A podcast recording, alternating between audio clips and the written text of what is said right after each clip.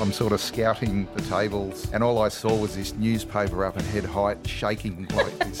I went and looked behind the newspaper, and there was Chris. Hand on heart, I think Jess thought, oh, Robbie's going to spoil me for my one year anniversary. Yeah. And he pulls out a ring, and boom, tears go out, and I kind of stuff up the rest of the song. Um, Welcome back to the People of Perth podcast, a series all about the people who live in the most isolated city on the planet. If there's one thing that seems to be uniquely human, it's our desire to be loved. Whether it's family, your partner, even your friends, that sense of fulfillment we get from connecting with another human being, our human being, can play such a big role in our lives. In this episode, we're simply talking about love. I'm Carmen Braidwood, and these are the people of Perth.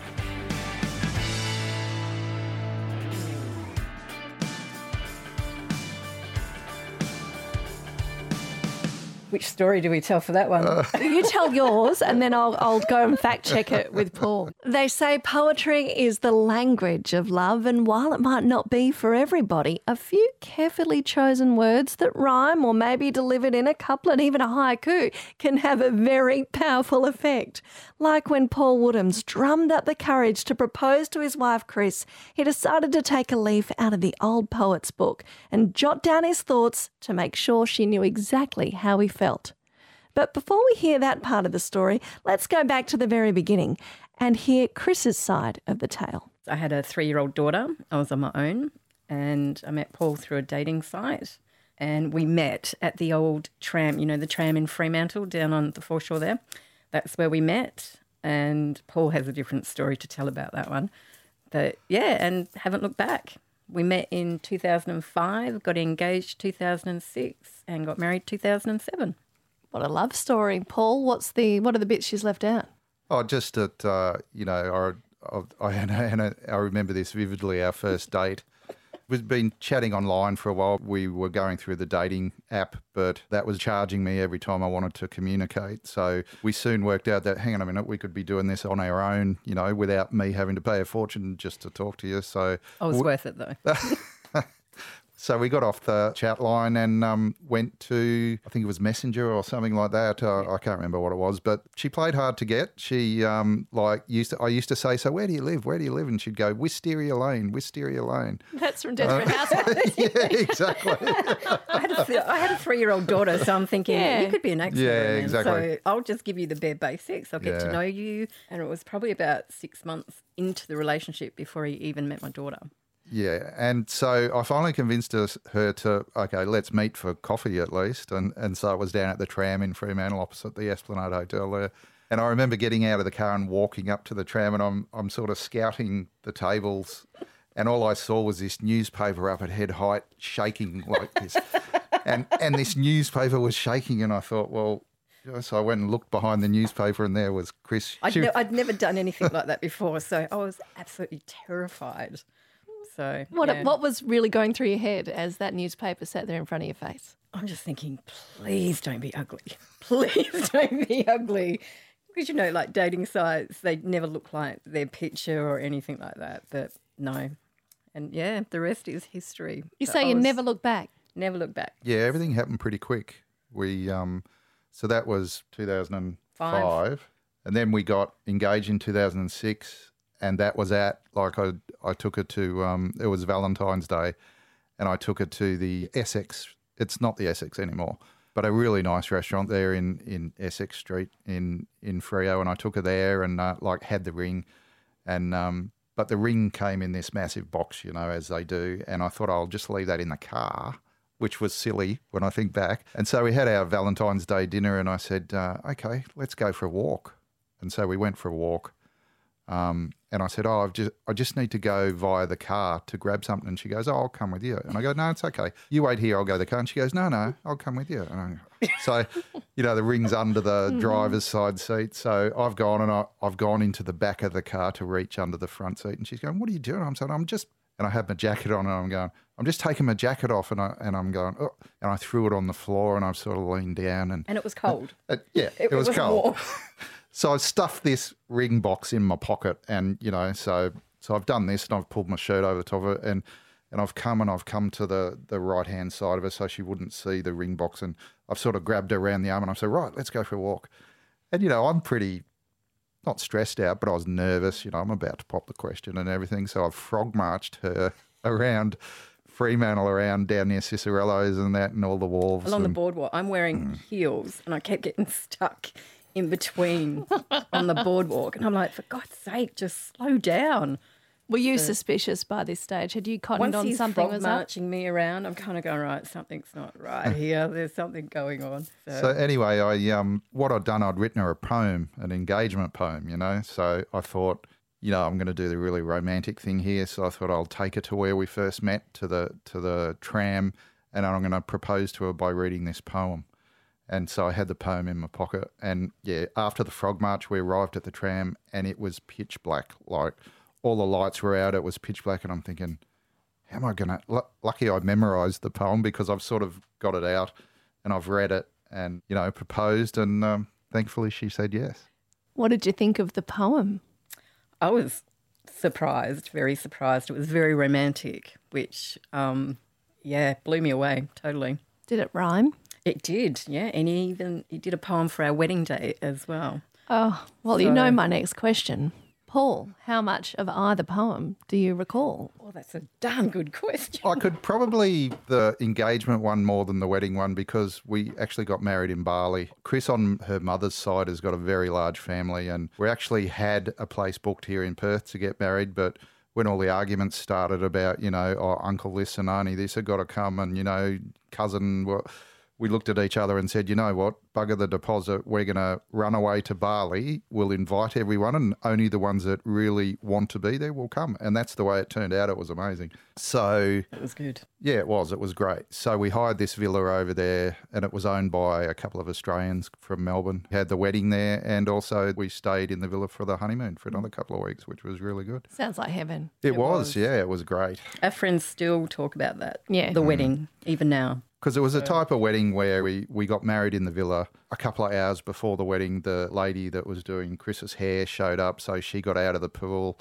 Mm-hmm. I stayed in the pool. And of course, the villa had 10 staff that were. So, you know, I'd be drinking my bintang and, you know, you, you'd just finish your bintang, put it on the side of the pool. And, and you'd hear this another bintang, Mister Paul. Know, yeah, oh, yeah, okay, no worries. So So is this your long way of telling me you actually didn't remember the poem? no, I do remember the poem. I do. I, You could be forgiven for thinking that people who run dating events are already in relationships. I mean, it makes sense that someone who's found a person they want to be with might want to help others do the same. But for Yvonne Fletcher, who runs many singles events, there's something much closer to her heart than finding another person for her life right now. nearly seven years for me now, being a single parent, and I have dated in that time, but um, I think I get a bit stuck in my ways now. Oh, yeah, you- I- you're who you are. yeah, and I'm very accepting of. I just yeah, I, I'm very accepting. I'm very protective of my kids, so I'm very amicable with my ex-husband. Um, we parent very very well together, which is great, and you know that's why we can support each other in our parenting roles, and we back each other up, which is great for the kids. They know that you know mum and dad love them, and it's really important to me that my children have both parents helping. So Did any of those singles events you managed turn up a relationship for you? no, I pretend to be married. You what? That's interesting. What do you do? Put a ring on? Oh, you have one on now. Well, on the Oh, wrong on the wrong hand. hand. I put this. Oh my gosh, I'm telling you my secrets here. um, I put this on my hand. It's a ring that my grandmother and grandfather gave me when I was 14. I do that because I just don't feel it's professional as a host to be hit, hitting on the clientele. So I pretend to be married, and um, yeah, I love that. that is really interesting.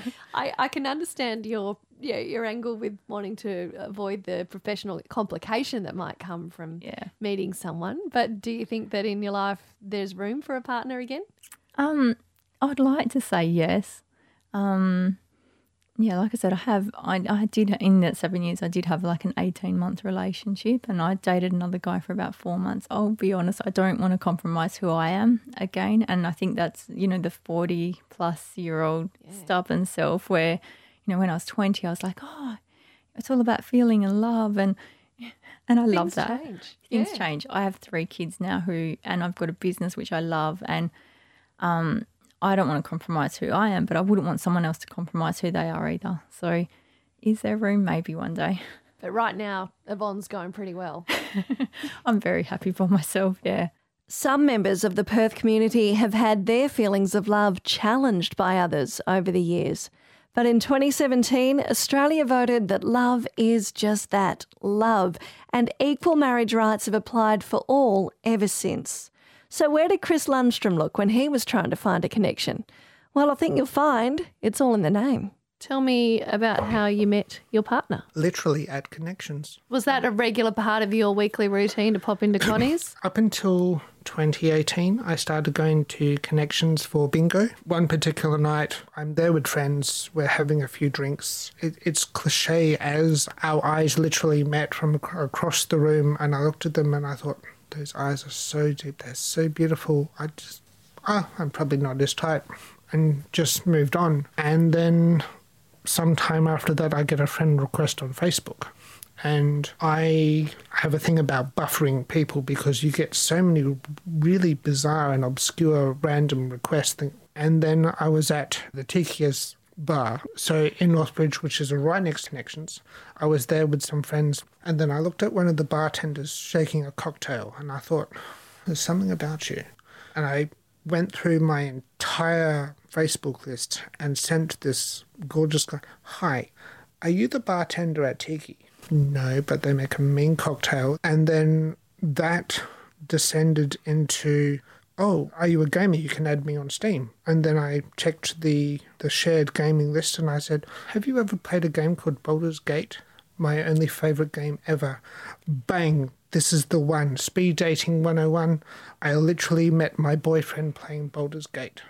and so it's those running jokes back and forth. It's every franchise's fandom's best part, couples' goals. When you see Morticia and Gomez just having jokes about the, the bizarre weirdness of their life, which is so normal for them. I now actually have this. I've won my game of life. Anything after this now is just window dressing. As a musician, Ari is no stranger to love. He knows the rules, so do I. So when our mutual friend Robbie hired him to serenade his future wife as he popped the question, it left Ari with a really great story to tell. He took Jess to a lovely park north of the river. I think it was um, North Beach somewhere. Sorry, Robbie. I very important to it- it- yes, and it was it was such a beautiful moment. I forgot a lot of the detail, but he took Jess there for the one year anniversary, um, and didn't obviously didn't didn't tell Jess. And I'm grateful that either he's really um, persuaded Jess to be a fan of mine, or she's really a fan of mine as well. And um, um, it- we he just surprised her. The walked into the park and Jess literally said, complete surprise, complete genuine surprise, Ari, what are you doing here? And then boom, he puts out the rug, wine and, and cheeses, and I just played all of their favorite songs for them. And What a romantic. and then during um, Perfect, Ed Sheeran's Perfect. And hand on heart, I think Jess thought, oh, Robbie's going to spoil me for my one year anniversary. Yeah. That's all, because that's that's Jess. And, and she's that's all lovely. you might expect, too. Exactly. And it's a year. Sometimes, you know, people are engaged for 12 years or they never get married. Hmm. And right through Perfect, Robbie goes back, it looks like he's grabbing for cheese. And Jess is just looking kind of swaying to Ed Sheeran. um, he pulls out a ring and boom, the tears go out. And I kind of stuff up the rest of the song. um, um, you know, how do you, how do you, right? It's just the three of you. And it's like, you know, baby. You're an emotional man. I, yeah, and they made me emotional. It was such a beautiful moment, and um, I think that was the last song because I don't think I would have been. Yeah, I don't think I played anymore after that. I wasn't able to. And the other thing I want to know about your music is I've noticed uh, through seeing you play live that you do write a few songs about your wife and dedications to her. You know, there's here's here's a story that not many people know about um, because Robbie. Uh, this is a bit of a plug for their wedding, but um, uh, there's no greater compliment. There's literally no greater compliment. Sorry for anyone who's ever given me a compliment. No greater compliment than Jess and Robbie asking that I play my song during their ceremony. I mean, musicians, that's it. I mean, you, you're asked to play at a wedding, win, cha-ching, um, to be asked to play that song, and that song's about my wife. But we'd been married for 17 years before I wrote a song about my wife.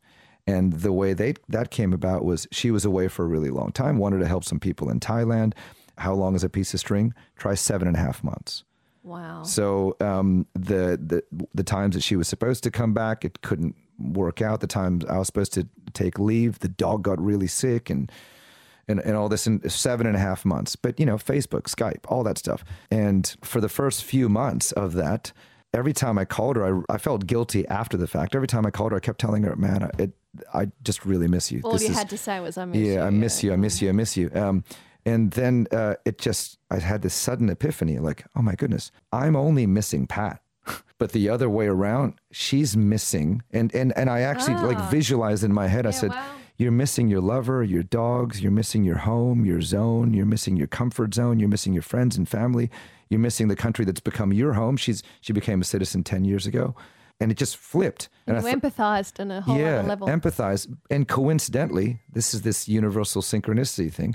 A chat we had like a couple of weeks later, she'd noticed that I was kind of a bit more sprightly, you know, and like I wouldn't I wouldn't start the conversation like, "Oh, I miss you," Hmm. you know. Um, she's like, "You know, what's what's going on?" Well, I just yeah, it just it just occurred to me that um, I really appreciate what you're doing over there, and uh, I know we'll see each other soon. And she, and she, her words were, "Well, if you have that much feeling and emotion, how about just put it into a song?" she didn't say about her, No. but it kind of hit me as as a dagger right in my heart, going, "Oh my goodness, I've never written a song about Pat." I'd written songs about my dogs, random people I'd met in Fremantle. I'd written songs about my guitar, my old car in university. I'd never written a song about Pat. And she wasn't saying, gosh darn it, Ari, 17 years, write a song about And me. she was saying right about the emotion Yeah, of, of feeling something for her.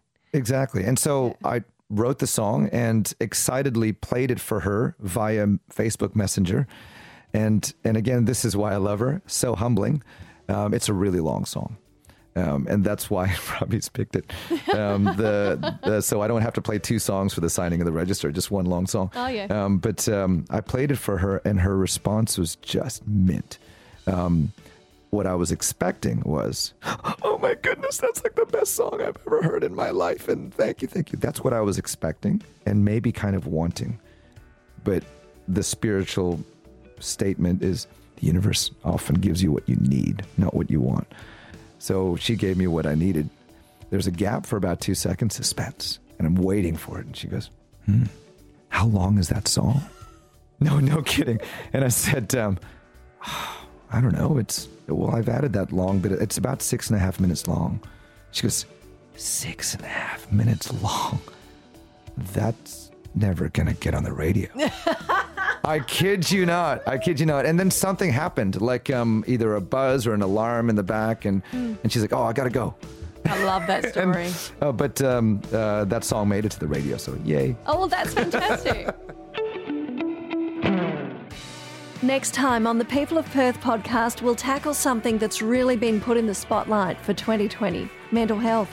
We'll hear from Sharon about the challenges of working in what she thought was her dream job. If you want change in life, if you're not happy, you just need to do something about it. And Brett Della opens up about his journey from dealing with depression to helping others fight the black dog. did a three and a half day workshop designed just for men and it just it changed my life This podcast series is made possible thanks to interviews with the members of the Perthling Facebook group. If you'd like to be part of future Perthling projects, head to the link in this episode's description and join on in.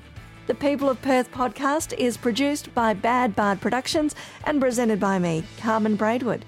I hope you'll join us next time for more stories from the world's most isolated city. Thanks for listening.